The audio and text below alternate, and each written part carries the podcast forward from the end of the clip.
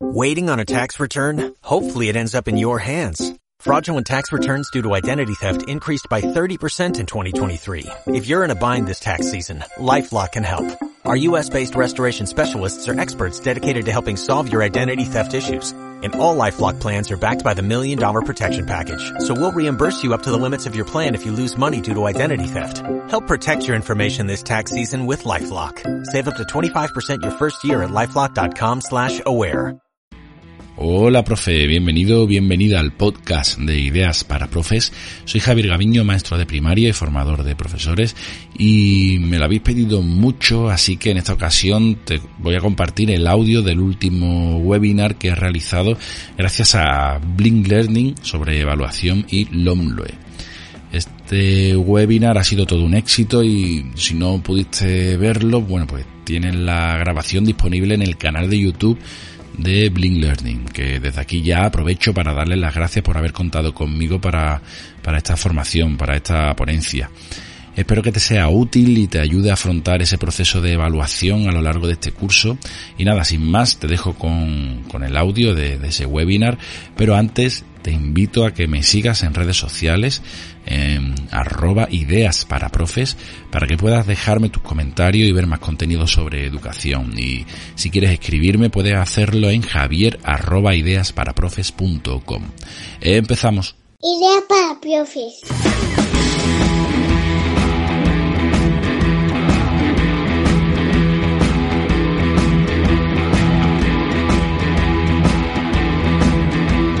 Ahora también en podcast. Ideas para profes. Suscríbete. Hola, buenas tardes a todos. ¿Qué tal? Eh, bueno, bienvenidos a una segunda sesión en, en la que hablaremos de, de la LOMLOE. No sé si me escucháis todos bien. Perfecto, me confirman que, que efectivamente se me escucha. Así que nada, bueno, la verdad, eh, no podíamos haber elegido un, mejor día, el Día Mundial de los Docentes. Así que bueno, aprovecho para felicitaros a todos y todas por, la labor que hacéis a diario. Me presento, eh, soy Esther Antón eh, y nada, estoy encantada de estar aquí con, con vosotros. Hoy, bueno, tenemos un buen reto, eh, que no es otro que, bueno, tratar de comprender el proceso de evaluación dentro de lo que es el marco de, de la LOMLOE. Para los que no pudisteis eh, verlo en junio, realizamos una primera sesión que dimos eh, junto a uno de, nuestros docentes invitados, eh, Salvador Carrión, y bueno, donde estuvimos hablando de las principales novedades y las diferencias entre, entre estos nuevos conceptos introducidos como son bueno, las situaciones de aprendizaje, el perfil de, salida de, del alumnado o los descriptores eh, operativos. Entonces, bueno, eh, ¿qué pasó? Pues eh, que tras esta primera sesión, que fue de, una horita y algo, surgieron dudas y consultas, como es lógico y normal. Y bueno, tratamos de, de ir respondiendo en directo em, todas ellas, pero bueno, hubo muchas que se quedaron en el tintero y sobre todo me mandasteis mucho temas de evaluación. Por eso hemos preparado la sesión de hoy, en la que queremos centrarnos en cómo calificar con la nueva ley de educación. Y bueno, también aprovechar para, para ofreceros estrategias e instrumentos de evaluación, es decir, que sea todo súper práctico. Entonces, bueno, hoy no estoy sola tampoco, estoy muy bien acompañada. Eh, imagino que ya lo estáis viendo en pantalla, está conmigo Javier Gaviño. Eh, y bueno, voy a aprovechar para, presentaros, para que sepáis quién es, quién es Javier. ¿no? Eh, bueno, él principalmente es maestro de, educación primaria, él está trabajando en, en un cole en Sevilla y además también es coordinador de formación e innovación. Eh, Javier imparte en general formaciones para, para profesores y, da ponencias, tanto eh, a nivel eh, nacional en España como, como internacional. Y además eh, es autor de una serie de cursos de formación para docentes a través de realinfluencers.com. Además, por si todo esto no fuera poco, Javier, eh, sacas tiempo para crear contenido para profes y familias en ideas para profes.com. ¿Qué tal, Javier? ¿Cómo estás? ¿Qué tal, Esther? Muy buenas tardes. Espero que me, oigas bien. Perfecto, te escucho perfecto. ¿Cómo sacas tiempo para todo? Nada, al final los profes inquietos es lo que tenemos. Sacamos tiempo de donde no lo hay para intentar, pues, en definitiva, sorprender a nuestros alumnos y, y a mí me alegra, eh, de hecho fue el, motivo de, una investigación que hice para el máster que cursé recientemente, me gusta muchísimo ver que hay otros muchísimos profes que comparten lo que hacen en redes sociales, que muchas veces lo que para nosotros es totalmente ordinario, que no le damos muchas veces valor porque se convierte en algo rutinario que hacemos en clase, para otros profes es algo que les puede aportar muchísimo a su realidad de aula. Así que, bueno, ya veo que hay más de mil personas aquí conectadas. Eh, os animo a que compartáis lo que estáis haciendo en clase en redes, en YouTube, en un blog. Os animo a que lo hagáis porque, desde luego, está en nuestras manos hacer de la educación algo grande. Hacer esa transformación de la educación es responsabilidad de nosotros, de los profesores, de los, de los docentes. Totalmente. Pues sí, como comentabas, bueno, ya Mm, estamos casi en los 1200. Vamos a ver si aguantan estos 1200 o se van sumando, que seguramente porque de hecho no para y verás que sigue, que sigue sumándose. Así que yo creo que sí, porque creo que, les vas a enganchar con, todo lo que nos vas a, a contar hoy. Así que bueno, una vez hecha tu presentación, Vamos a empezar con lo que sería el webinar. Em, entonces, bueno, como os comentaba, Javier ha preparado una presentación muy interesante donde os va a ofrecer estrategias e instrumentos y, os invito a que le veáis hasta el final. Eh, que le veáis hasta el final porque es probable que haya muchas dudas que, que nos lanzasteis en su momento y que vayan a ser contestadas. De cualquier modo, tenéis la sección del chat y la sección de preguntas y respuestas, que de hecho ya veo que lo estáis utilizando y nos estáis saludando por ahí. Y, mm, para que eh, si hubiera cualquier tema que, bueno, queréis que se profundice un poco más, os ha quedado cualquier duda, que nos, lo lancéis por ahí y, os, y, al final de, la sesión dedicamos eh, 10-15 minutitos para, responder todas vuestras dudas. Así que nada, yo creo que ahora sí, Javier, eh, si te parece, ya te paso la palabra. Y me quedo muy atenta por aquí para, para cualquier pregunta que pueda, que pueda ir surgiendo, pues trasladártela. Pues muchísimas gracias. Este, lo primero que voy a hacer es, bueno, aclararlo, os aclaro que, soy docente como, como, todos vosotros.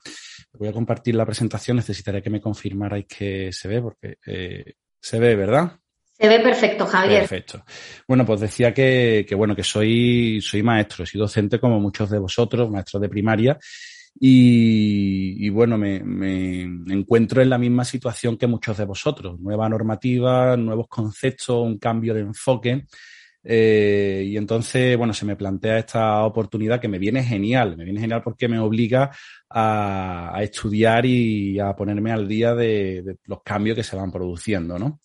Entonces os animo también a que uséis el chat. Voy a invitaros a que participéis en un par de ocasiones, pero también todas las dudas que tengáis las dejéis recogidas en el chat y la intentaré resolver eh, al final de, la presentación.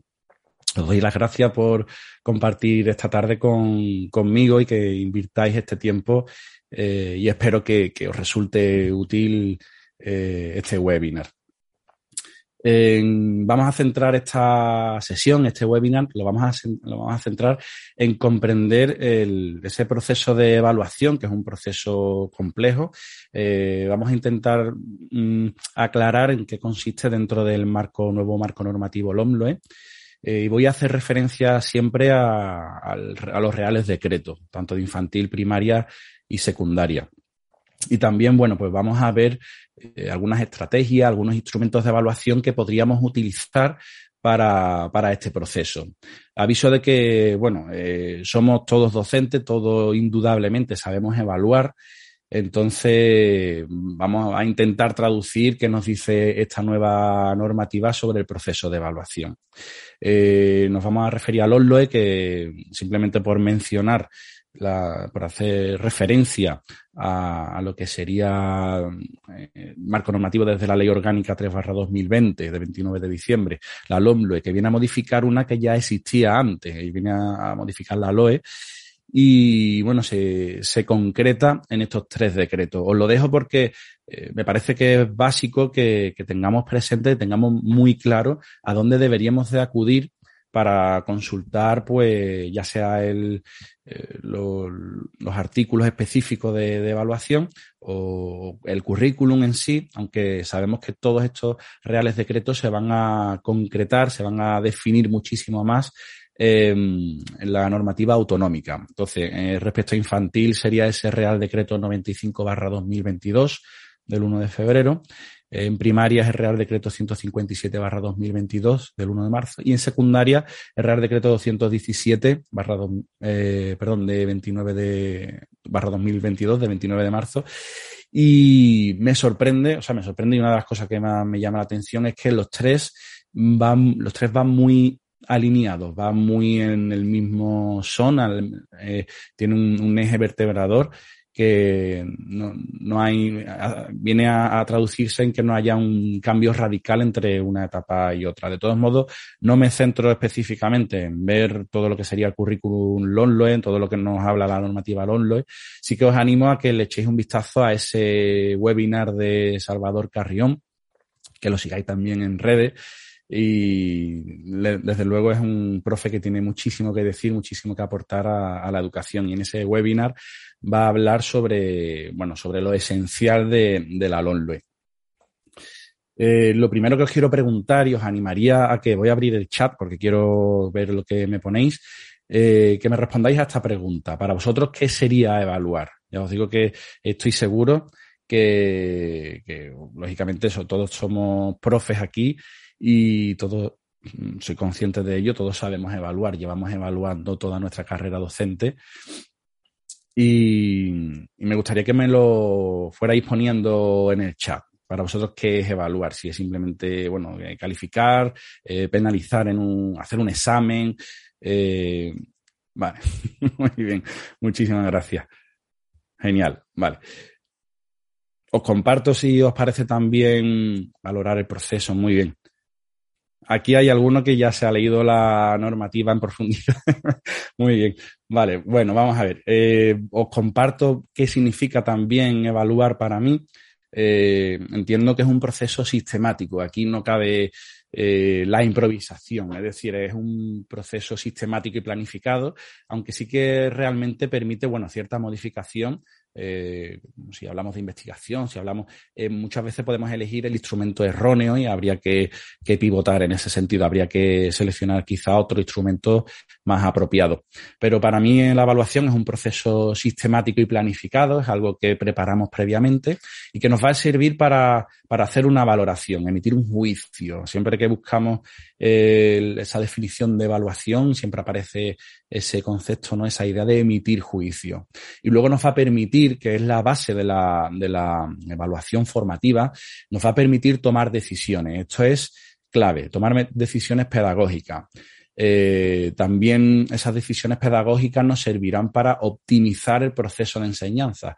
Es decir, no me va a servir evaluar únicamente para poner una nota a mis alumnos, sino también para que la próxima vez o, en el próximo, la próxima situación de aprendizaje o la próxima unidad lo haga mejor. Eh, una cosa que tenemos que tener en cuenta es que hay que evaluar tanto el proceso de aprendizaje como el proceso de enseñanza tengan en cuenta que, que muchas veces se, se, confunde estos dos términos. Enseñar no implica aprender.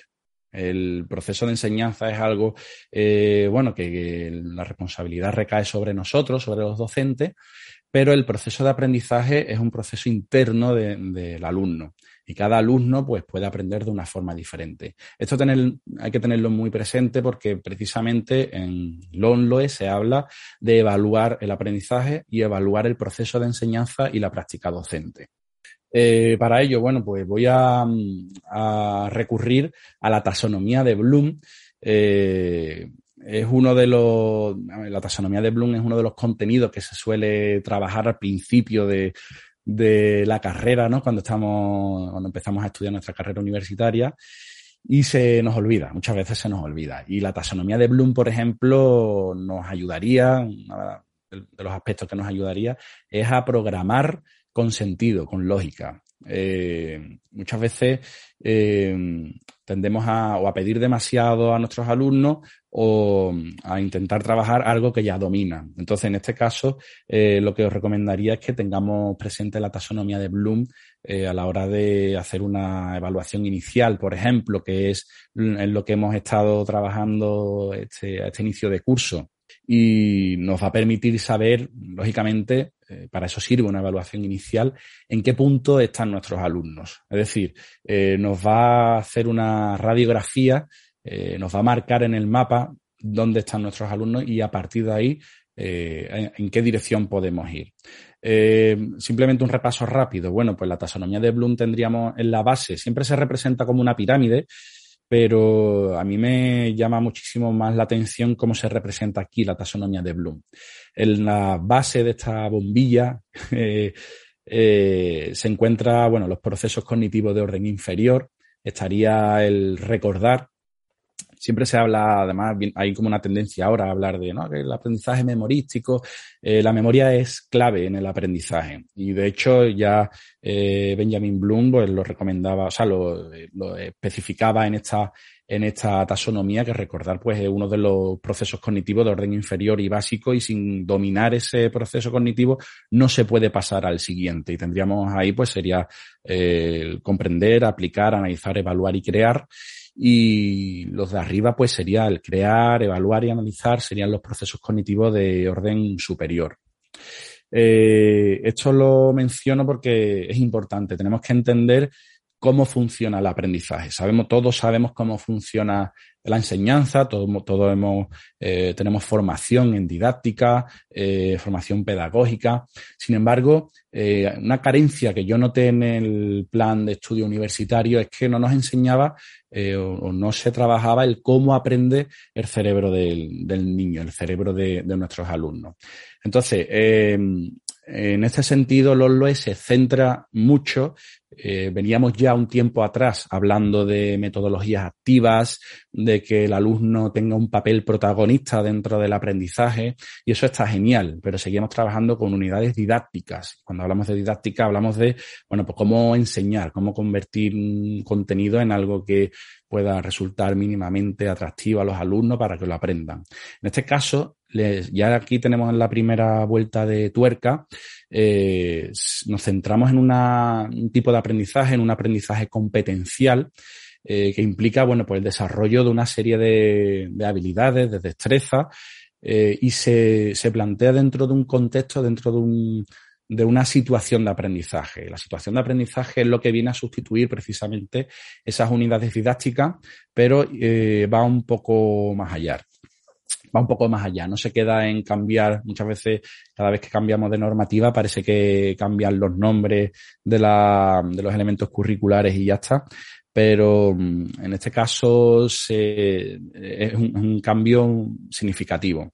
Estamos hablando, pues, de un aprendizaje mucho más competencial, eh, en el que al finalizar esa situación de aprendizaje hay, siempre hay presente un reto que nuestros alumnos tienen que resolver. Y para resolver ese reto, pues tienen que poner en marcha, tienen que poner en funcionamiento todo ese aprendizaje que han ido adquiriendo a lo largo de esta situación de aprendizaje que hemos, que hemos presentado.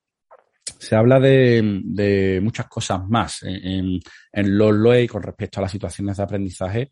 Eh, se habla mucho más, no, me quiero centrar en esto, pero sí quiero describirlo como un recorrido que van a hacer nuestros alumnos eh, desde esa evaluación inicial que nos va a permitir saber en qué punto están nuestros alumnos. Luego habrá que evaluar también el, el, proceso, vamos a encontrar también esa evaluación calificativa, esa evaluación final, eh, la resolución de, del reto, del producto final. Y, y oye, eh, se habla también del DUAC, el diseño universal para el aprendizaje, que es de alguna forma dar respuesta a, a todos esos estilos de aprendizaje. Cuando empecé a leer sobre el DUA en Losloe, que luego descubrí que no era nada nuevo, ya eh, para mí fue nuevo lo que encontrarme en Losloe, entonces ya luego me puse a investigar y vi que ya había, eh, había algunos escritos, algunas publicaciones sobre, sobre este diseño universal para el aprendizaje. Entonces se tenía muy en cuenta, en, este DUA, se tiene muy en cuenta cómo aprende cada uno de, nuestros alumnos. No todos los alumnos aprenden igual. Y me recordó muchísimo a, José Antonio Fernández Bravos, seguro que lo conocéis, lo habréis visto en algunas charlas, también comparte muchísimo en, redes. y José Antonio nos habla de enseñar desde el cerebro del que aprende. Eh, entonces, en este, en este, sentido, sí que tiene mayor protagonismo eh, nuestros alumnos en ese proceso de, enseñanza y aprendizaje, pero sobre todo en el proceso de aprendizaje.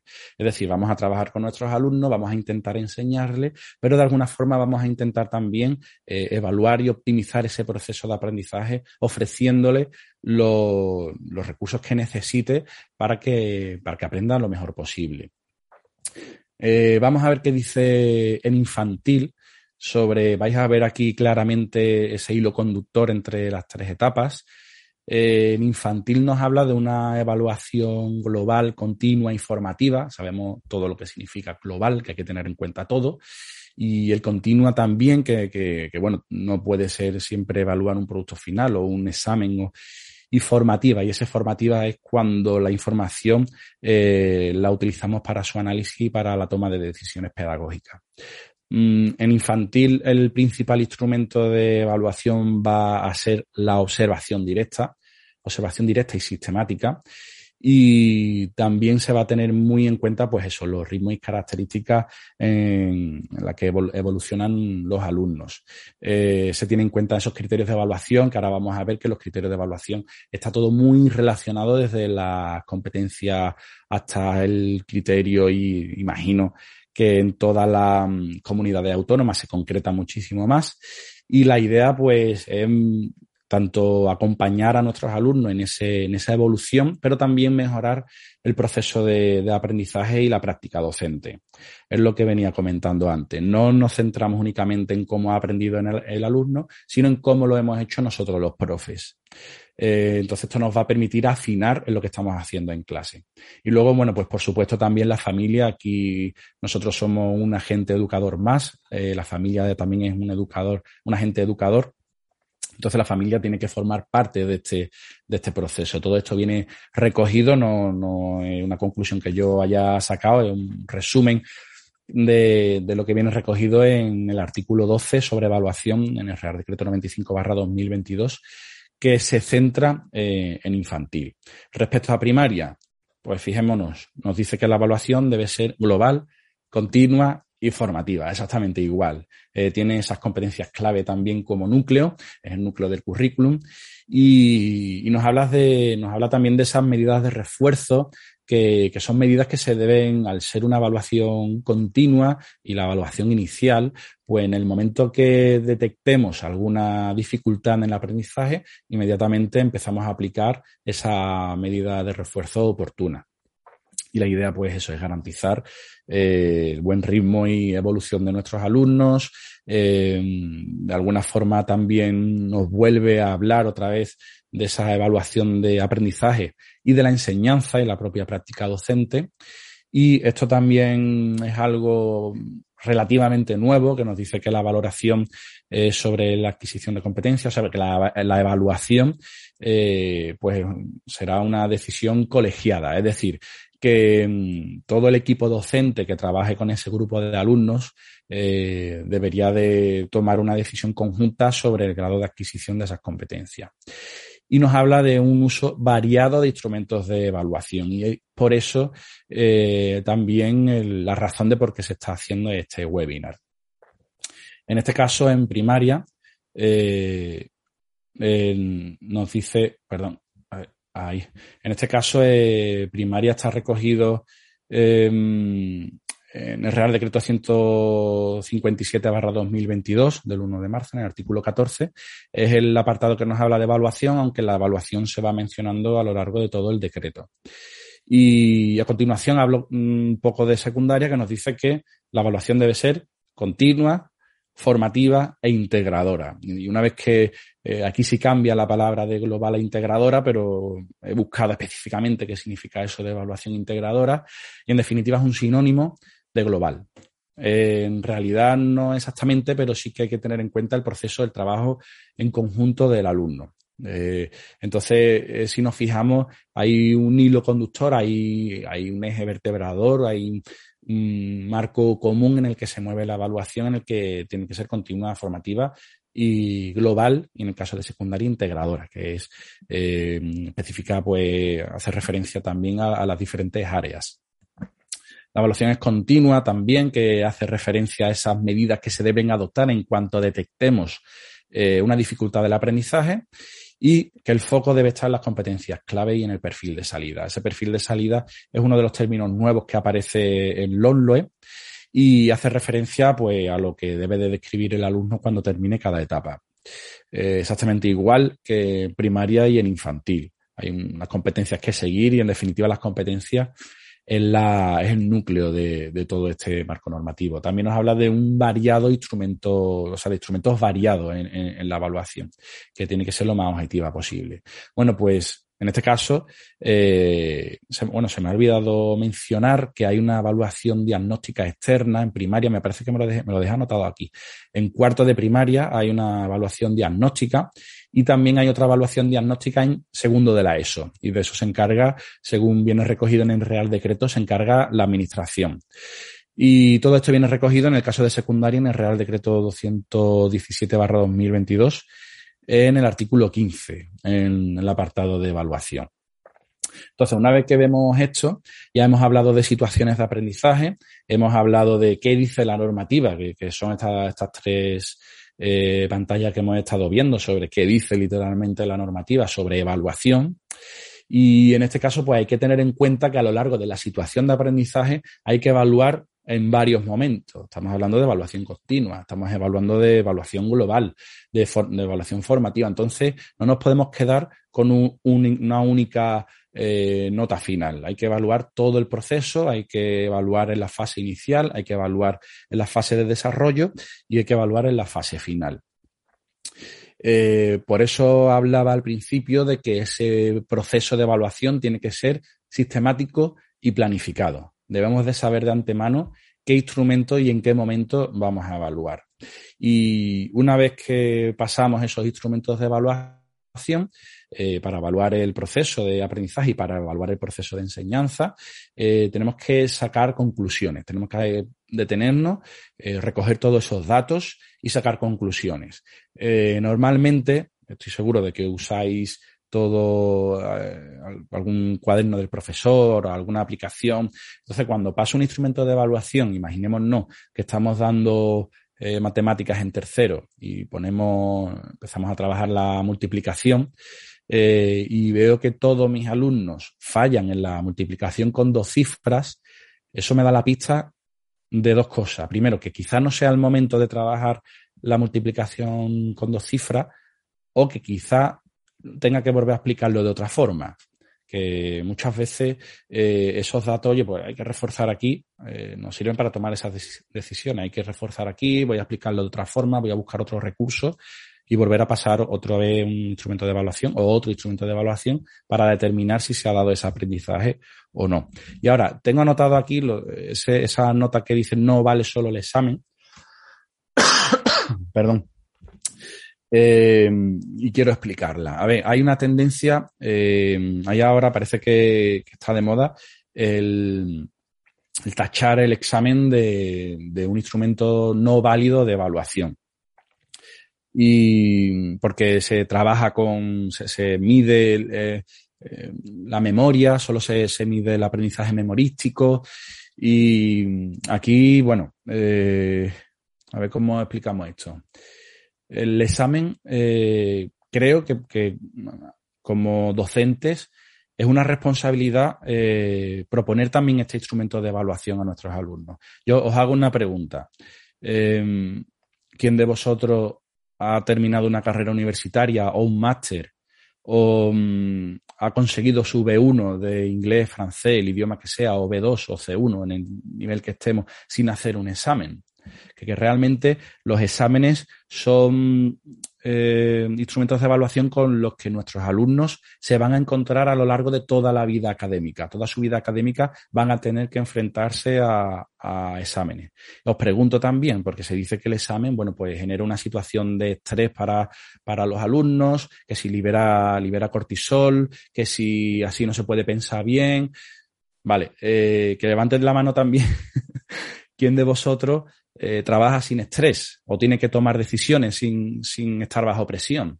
Entonces, creo que, que, el examen es un instrumento de evaluación que ofrece al alumno también la oportunidad de demostrar lo que sabe, también estando bajo presión, también con cortisol, con liberando cortisol en sangre y, trabajar con, con mínimo grado de ansiedad. Tampoco estamos eh, haciéndole al alumno un examen sobre una tabla con unos tiburones debajo. O sea que realmente eh, el examen creo que por responsabilidad debería de ser un instrumento de, evaluación que deberíamos de conservar. También depende cómo formulemos, cómo formulemos ese examen.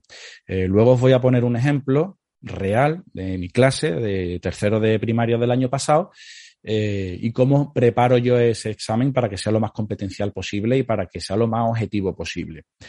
Eh, entonces, en definitiva, eh, creo que, reitero, que el examen es un instrumento que deberíamos de conservar. Ahora sí, no puede ser el único instrumento de evaluación.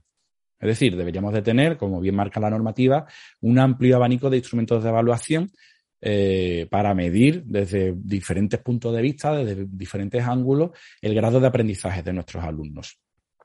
También hay que tener en cuenta pues que se habla también sobre la autoevaluación, sobre la coevaluación.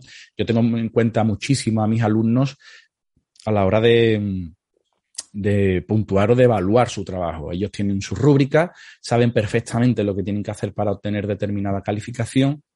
De hecho, cuando hay eh, alguna exposición oral, pues la entrenan, trabajan sobre ello y, es algo que le hace más partícipe dentro de, ese proceso de, evaluación. Entonces, eh, recapitulando un poco, debemos tener presente que hay que evaluar en varios momentos, hay que hacer esa evaluación inicial, evaluación del proceso y evaluación final, y que se hay, que evaluar práctica docente y, o sea, el proceso de enseñanza y el proceso de aprendizaje, y que, y que hay que utilizar mm, mm, instrumentos de evaluación variados. ¿De acuerdo? Eh, entonces, todo esto, todo esto eh, tiene que tener cabida dentro de esa situación de aprendizaje en el que encontramos ese reto, que mi recomendación es que presenten el reto justo al empezar la situación del aprendizaje para de alguna forma dar sentido a lo que vamos a hacer. Oye, vamos a aprender todo esto para resolver este reto. Entonces, en ese sentido, eh, se queda el trayecto, el recorrido se queda marcado y entendemos esa situación de aprendizaje como un caminito que vamos a seguir eh, hasta llegar a, nuestro destino.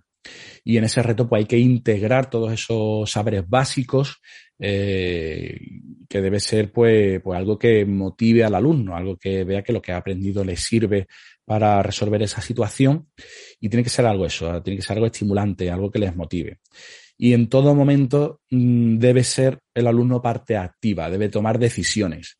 Y ojo, que no solo debe tomar buenas decisiones, también debe de equivocarse.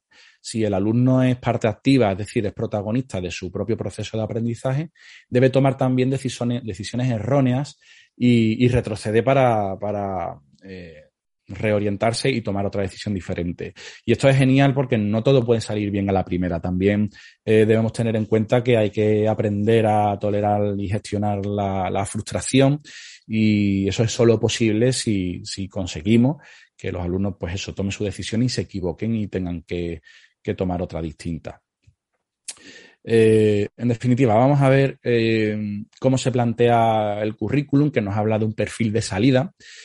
Eh, luego describimos o desarrollo un poquito mejor qué es ese perfil de salida, pero en definitiva nos habla de ese perfil de salida y de las competencias que nuestros alumnos pues debe, debe de adquirir. ¿no? En este caso he cogido, eh, por poner un ejemplo, eh, la, competencia en comunicación lingüística y sabemos que todas estas competencias se concretan con los descriptores operativos. Los descriptores operativos son, eh, de alguna forma, una descripción de lo que el alumno eh, debe ser capaz de hacer o de haber asimilado para eh, hacer esa aportación a la, a la, competencia.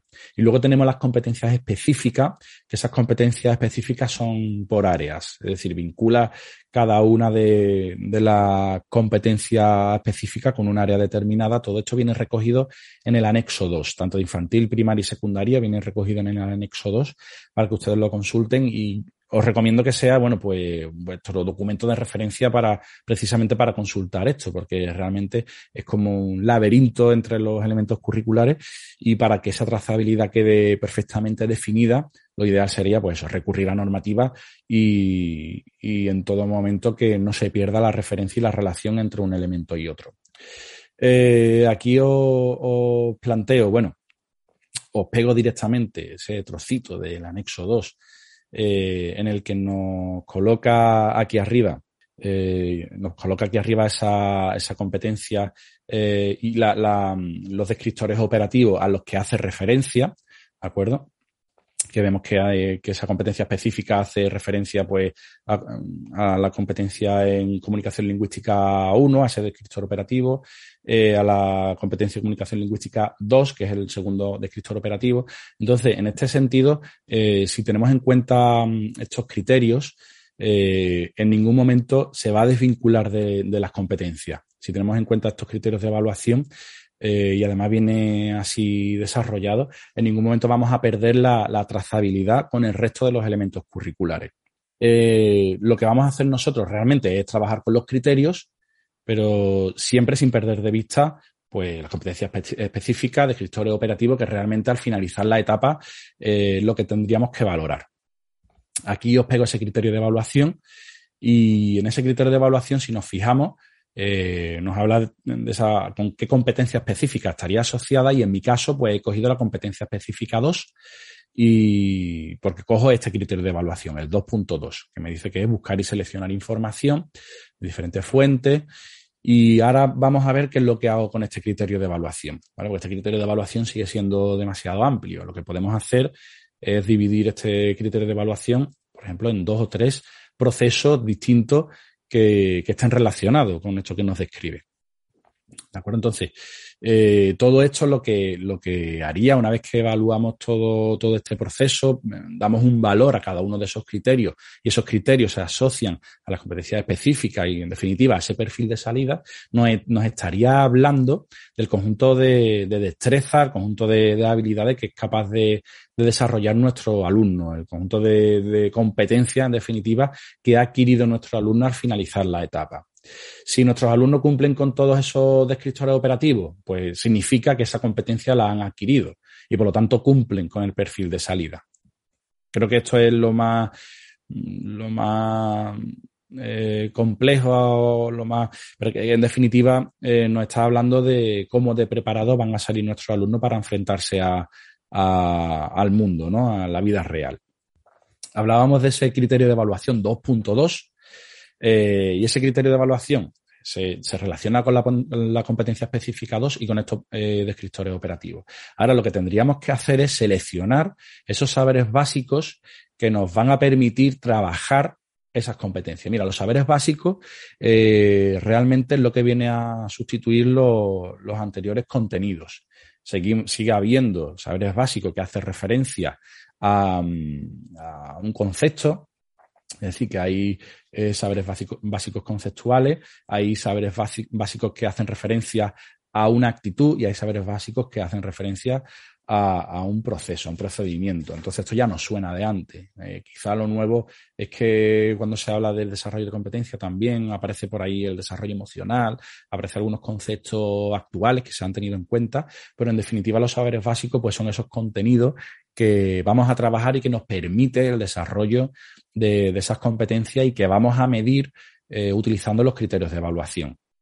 Y todo esto, todas estas piezas del puzzle, todas estas piezas de elementos curriculares, es lo que vamos a tener en cuenta y vamos a combinar para diseñar nuestra situación de aprendizaje. ¿De acuerdo? Eh, teníamos, teníamos en cuenta que la evaluación debe ser criterial que tenemos que tener en cuenta esos, esos, criterios, a no ser que la comunidad autónoma determine o concreto, defina eh, algo, eh, pues eso, más concreto. Y, que la evaluación pues, debe ser continua, global y formativa. Eh, sobre todo para que durante todo el proceso no se nos quede ningún alumno atrás, para que de alguna forma todo el alumnado sea capaz de, conseguir los objetivos de, aprendizaje eh, y aplicamos esas medidas, eh, las medidas necesarias para, de refuerzo educativo para que todo el alumno salga adelante y que esa decisión, ya lo había mencionado antes, esa decisión la coordina el tutor, pero es todo el equipo docente el que aporta a la decisión de si un alumno ha desarrollado esa competencia o no. ¿De acuerdo? Entonces, eh, vamos a hablar un poco sobre los instrumentos de evaluación. Hay muchísimos instrumentos de evaluación. Vale, pues os comparto un poquito algunos de los instrumentos que yo también utilizo muchísimo. Bueno, pues algunos de los instrumentos que yo utilizo, pues esa, sobre todo es exposición oral. Creo que mm, la exposición oral es de mis favoritos, eh, porque el ser capaz de mm, el aprender algo y ser capaz de explicarlo, en definitiva es lo que nos hace, nos hace a nosotros docentes, ¿no? Eh, entonces, la exposición oral, eh, la rúbrica, que es ese instrumento con el que se consigue minimizar también la subjetividad y que nos permite trabajar la autoevaluación con nuestros alumnos. Y la diana de autoevaluación. Esto fue un experimento que hice con mis alumnos, la diana de autoevaluación, eh, y fue genial. Fue genial porque ellos mismos se paraban a pensar qué cosas habían aprendido, qué cosas dominaban y qué deberían de trabajar más. Por supuesto, la observación directa y sistemática eh, es un esencial instrumento de evaluación. La lista de cotejo, también escalas de valoración, exámenes, cuestionarios eh, y, por, supuesto, el cuaderno y portfolio. El, el portfolio es un instrumento de evaluación muy europeo del que se está hablando muchísimo ahora. Eh, y, y, es algo que quizás deberíamos de tener en cuenta también a la hora de, de, evaluar. Esto no quiere decir que muchas veces estos instrumentos de evaluación se enlacen. Por ejemplo, la rúbrica nos serviría para evaluar una exposición oral, eh, la rúbrica nos serviría para evaluar también un examen o nos serviría también una lista de cotejo para, para tanto para la exposición oral como el examen. Podemos cruzar todos estos, estos instrumentos. Vamos a ver una rúbrica. Este ejemplo es el que más, bueno, me ha gustado cómo está presentado, pero no es mi favorito. No es mi favorito porque el, el, el grado de, mayor grado de, desempeño yo lo suelo poner pegado al indicador. Tendríamos el indicador justo aquí. Ahí tenemos los indicadores de evaluación, que es lo que nosotros vamos a observar. Eh, a continuación tenemos lo que serían los diferentes grados de desempeño que, que es, eh, qué es lo que hace, o sea, que eh, lo que nos va a permitir calificar a nuestros alumnos. Aquí recomiendo también que se incluyan, además de estos valores numéricos, alguna, alguna valoración cualitativa.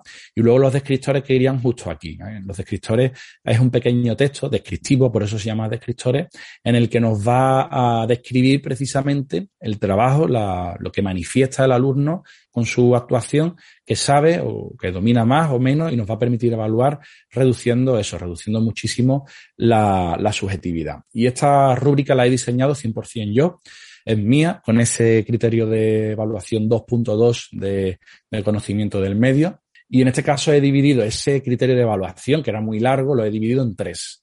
Eh, por un lado, la búsqueda de información, por otro lado, utiliza esa información y por otro lado, adquiere ese léxico científico.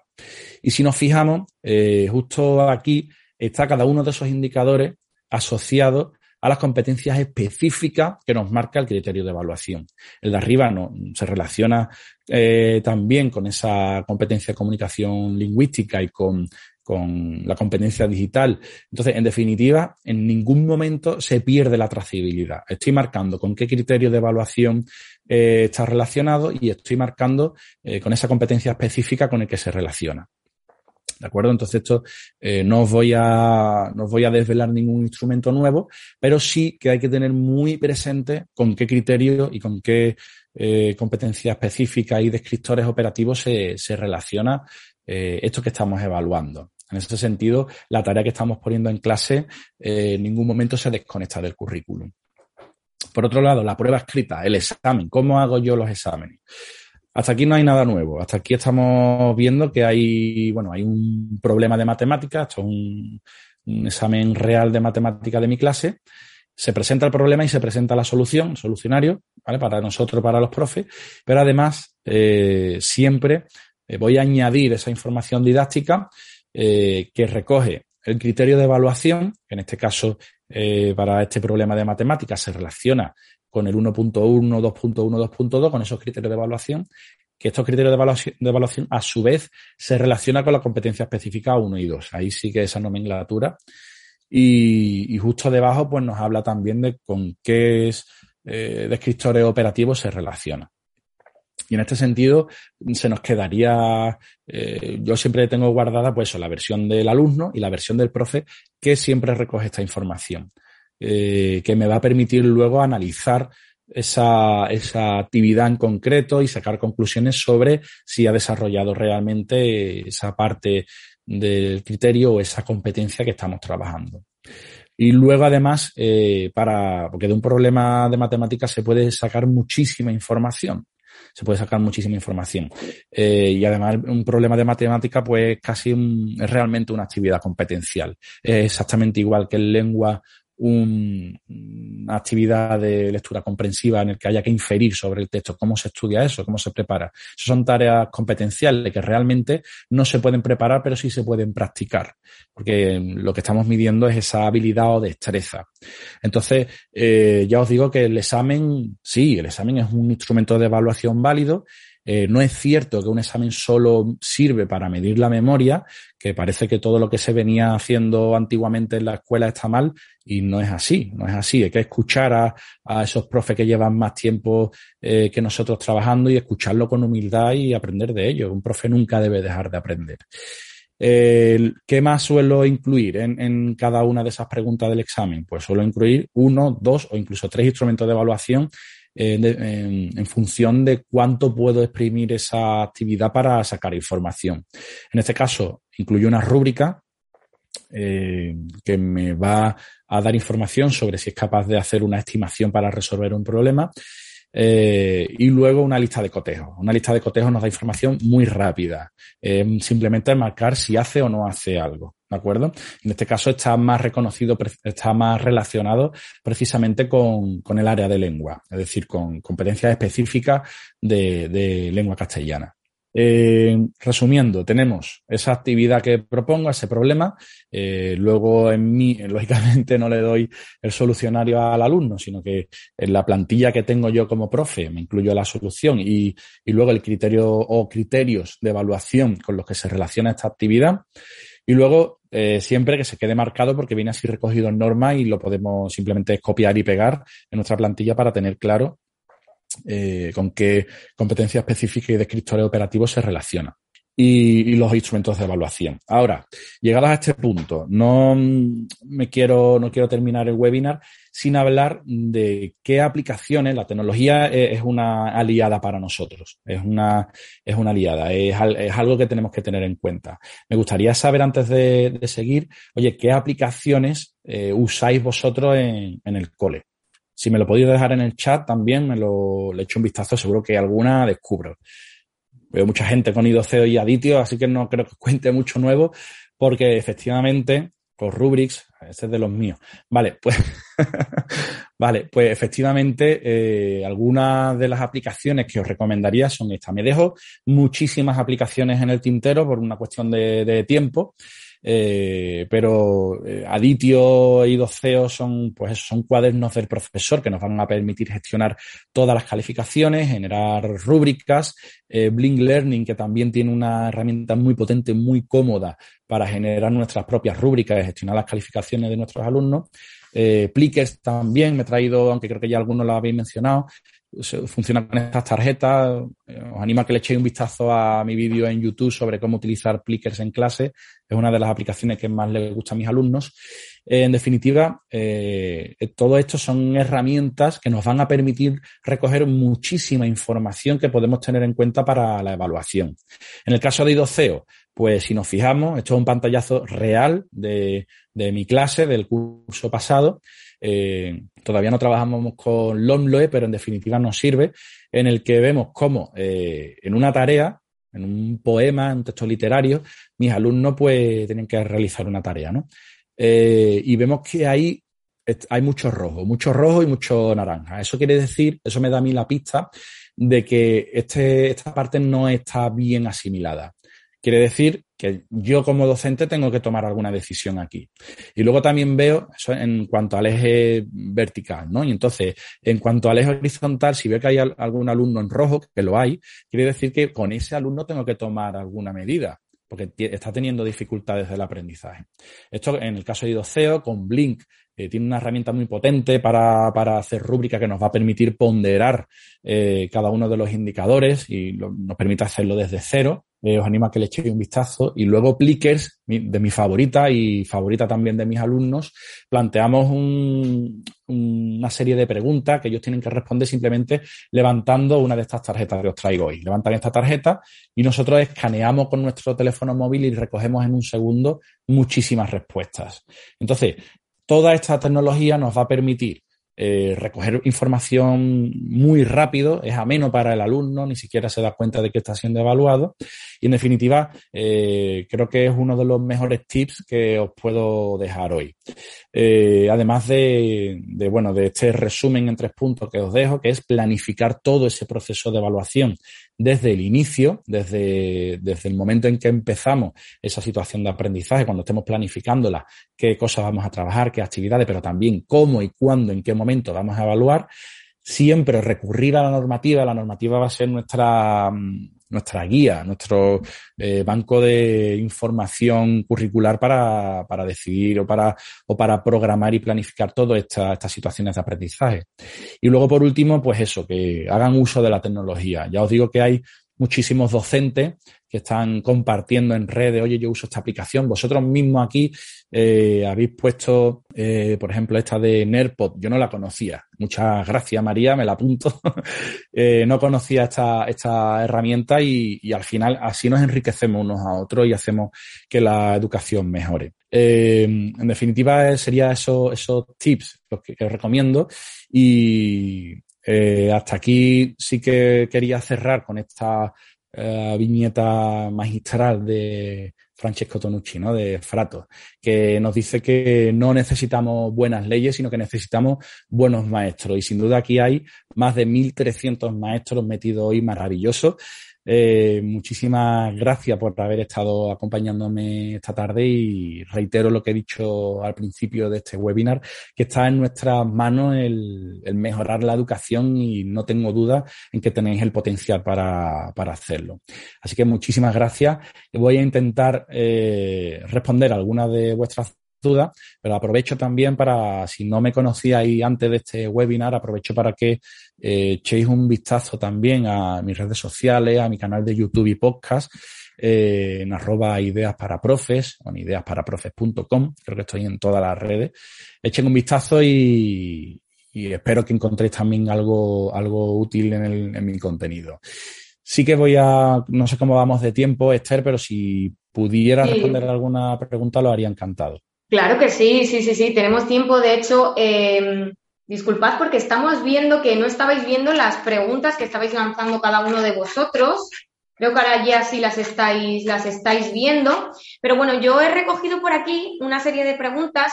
Imagino que ahora se irán animando también porque la verdad es que han estado bastante atentos a, a tu ponencia. Eh, ellos eran, eran obedientes cuando pedías colaboración ellos colaboraban en, el chat y cuando no, yo creo que han estado bastante atentos. Han surgido, bueno, algunas, algunas dudas que he ido por aquí apuntando. Eh, en concreto, bueno, pues por ejemplo, eh, aquí preguntaban, eh, Javier, pregunta para Javier, ¿cómo conseguimos relacionar los instrumentos de evaluación para cada criterio? No sé si esa la has visto. Por ejemplo, si quiero usar tres instrumentos para un mismo criterio, pero esos mismos instrumentos también los voy a usar en otros criterios. Sí. Vale, el, lo que tenemos que tener siempre en cuenta, como he dicho antes, nuestra, nuestro documento de referencia va a ser siempre la normativa. Ahí ya todo ese trabajo está hecho. El trabajo de relacionar criterios de evaluación con competencia específica, con descriptores operativos y con, con, con, las competencias y con el perfil de salida, todo eso está hecho ya. Eh, cosa que antes no, cosa que, que, bueno, que antes tendríamos que haberle dedicado mucho más tiempo. Pero realmente ese trabajo de trazabilidad que se, se, se denomina así, la trazabilidad, es decir, desde lo que hacemos en clase hasta lo que nos pide la normativa, todo ese recorrido, para que no se rompa, ya os digo, únicamente que tener en cuenta esa, esa normativa y utilizar los instrumentos de evaluación. Eh, me, estabas mencionando si puedes utilizar varios instrumentos de evaluación para un mismo criterio. No es que puedas, es que debes de utilizar eh, mínimo dos instrumentos de evaluación por criterio, porque de esa forma mm, vas a tener eh, dos puntos de vista distintos, dos incluso tres. Yo he estado eh, escuchando y leyendo alguna, algunos artículos que nos hablan de triangular la, la evaluación. Es decir, yo evalúo con un instrumento, eh, luego evalúo con otro y luego con otro y eh, incluso pregunto a algún compañero, a, otro docente que esté trabajando eh, con, mi, con mi grupo de alumnos, oye, estos alumnos, estos alumnos, eh, cómo van en esta competencia y, y comparar los datos que, obtiene un docente con sus instrumentos de evaluación y los que he obtenido yo. Y en definitiva, oye, pues esto es ciencia. Es realmente eh, lo que estamos haciendo es tomar varias muestras para tomar una decisión y no eh, tomar una decisión únicamente con una muestra, ¿no? Una, únicamente con una, con una nota, con una calificación. Tenemos mucha más riqueza a la hora de evaluar, mucha más riqueza en evidencias de aprendizaje eh, cuando evaluamos con, con más instrumentos. Claro. No sé si creo que respondo así a la pregunta. Sí, bueno, yo creo que se siguen, se siguen animando. La verdad es que hay un montón de preguntas. No sé si has visto así alguna eh, que, que te apetezca responder. Eh, Pues es que, ¿sabes qué pasa? Que, que al final el miedo escénico me, puede. Entonces, pero vamos, estoy alucinando con, con, la la participación que hay. Pero entonces yo he decidido abrir el chat solo cuando he preguntado y he visto que eso no paraba. Muy bien. Eh, de nuevo os doy las gracias y eh, os felicito eh, porque estéis un, miércoles a las siete y media de la tarde aquí escuchándome y participando en un webinar sobre, sobre el OLUE. A mí, desde luego, me llena de, de esperanza. Me llena de esperanza esto porque eh, al final la educación es lo que hace que, que, en definitiva, la sociedad y el mundo mejore. Confío mucho en vosotros, ¿eh, profe, que estáis aquí, que estáis aquí eh, también intentando aprender un poco con lo que yo humildemente puedo compartir. Sí, mira, justo cuando hablabas también de instrumentos, sí. Eh, pero que creo que de hecho lo has, lo has mencionado. Bueno, hablabas de Diana de, de, evaluación y preguntaba por aquí también un docente, ¿usas también la Diana de coevaluación? Sí, eh, la Diana de, bueno, la Diana de, de autoevaluación y coevaluación eh, es algo que utilicé, que en principio puede sonar un poco duro, pero lo utilicé y fue genial, ¿no? Eh, eh, utilicé la diana de, autoevaluación y también para esa, esa diana de, autoevaluación la utilicé realmente para que se evaluaran entre los miembros de un equipo. Eh, para que ellos mismos determinaran, oye, qué implicación has tenido en la tarea, eh, eh, cuánto has participado, qué interés has mostrado, todo eso. Estaba, estaba, si lo que has aportado es de valor, todo eso estaban, recor estaban recogidos en los, en los ejes de la diana de evaluación y le daba información a cada uno de los miembros del equipo, lógicamente intentando que, se, que no sean demasiado dañinos, porque muchas veces los niños son muy duros, pero, pero es verdad que les daba información sobre eh, la imagen o la, o la eh, ¿cómo se dice? La, eh, la impresión que tenían los compañeros sobre, sobre ellos mismos, ¿no? Uh -huh. eh, y eso les hacía reflexionar y les, les hacía también mejorar eh, para, la, para el próximo proyecto. Entonces, la diana de evaluación, todo lo que sea, porque no, no hemos hablado nada de rutinas y destreza del pensamiento, no hemos hablado nada de, de reflexiones, de, de, que el alumno active esa, esos procesos de metacognición, pero eh, son herramientas muy potentes, muy importantes, que el alumno se pare a reflexionar y que incluso reciba el feedback de sus compañeros para ver qué imagen están teniendo o qué percepciones están teniendo sobre su trabajo, eso me parece clave también, porque ya no solo aprende del profe, sino que aprenden entre ellos.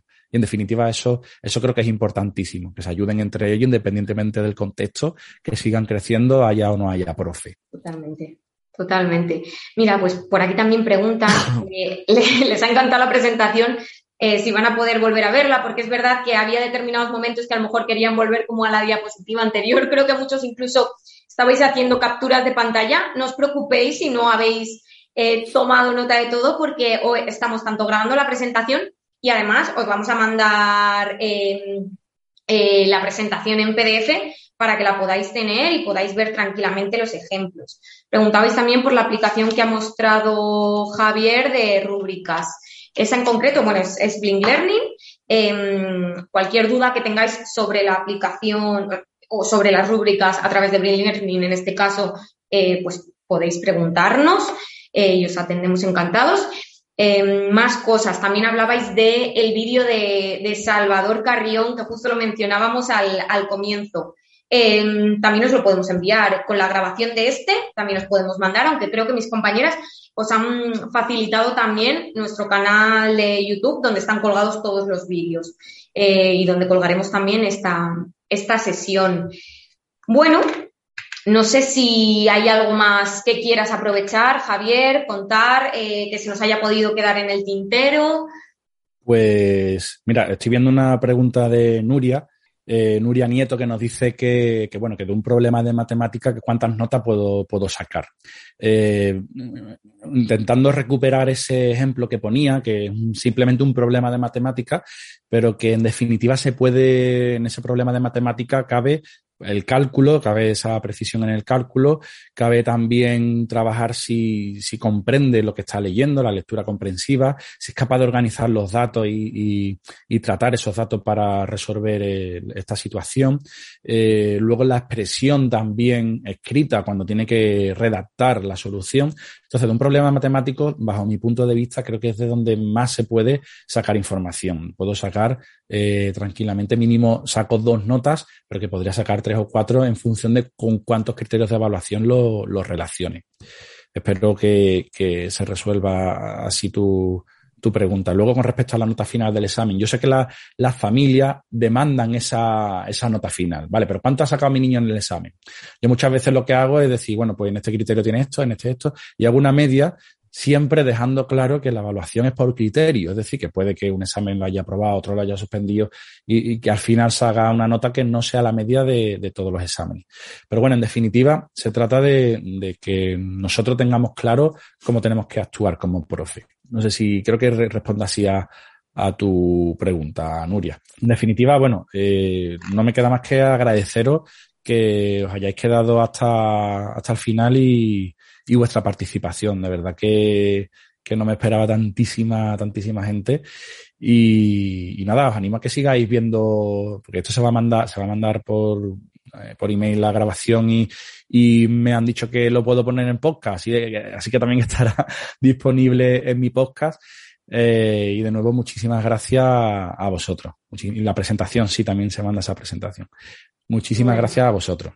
La verdad es que muchas gracias a ti, Javier, porque por, bueno, pues por haber sacado este tiempo. Ha sido un placer.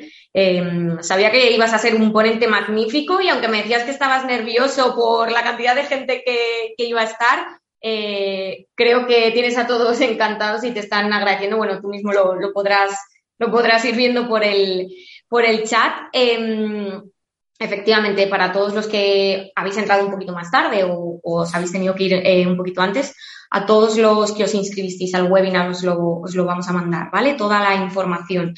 Eh, así que nada, bueno, pues nos despedimos con esta sesión, no descartamos seguir haciendo sesiones, de hecho, os vamos a dejar ahora un cuestionario con tres o cuatro preguntas para conocer vuestro feedback, para ver qué os ha parecido el webinar, qué temáticas os preocupan, en qué, os gustaría que en próximas sesiones en, la, anterior nos dijisteis que, bueno, entrar un poquito más en detalle sobre herramientas eh, para evaluar, em, aplicaciones. Entonces, bueno, contadnos qué, os preocupa y, en qué temas queréis eh, más información.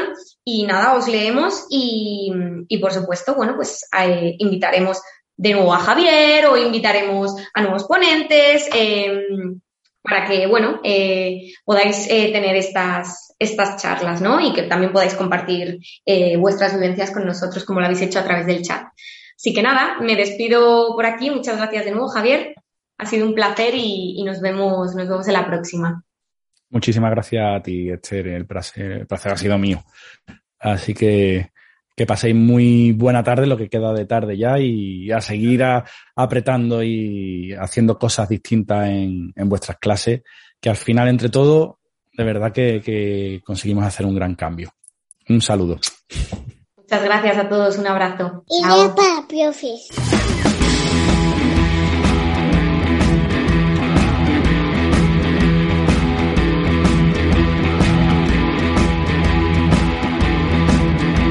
Ahora también en podcast. Idea para profes. Suscríbete.